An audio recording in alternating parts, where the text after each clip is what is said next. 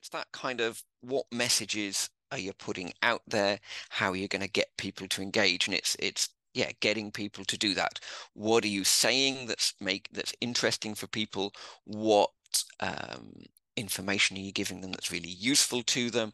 And what messages are giving out that you're trustworthy that you're somebody other people are working with and, and it's working out really well for them they're coming into your funnel because what you're saying is useful to them it's providing value to them and so we have to keep that going the whole way. They're interested and we have to really blunt out this. People coming are interested in themselves not interested in you. Knowing who your target audience is and who you're speaking to is so vital, isn't it? So when you're writing a newsletter, you're writing a social media post, you're creating video, you know who it is you're talking to.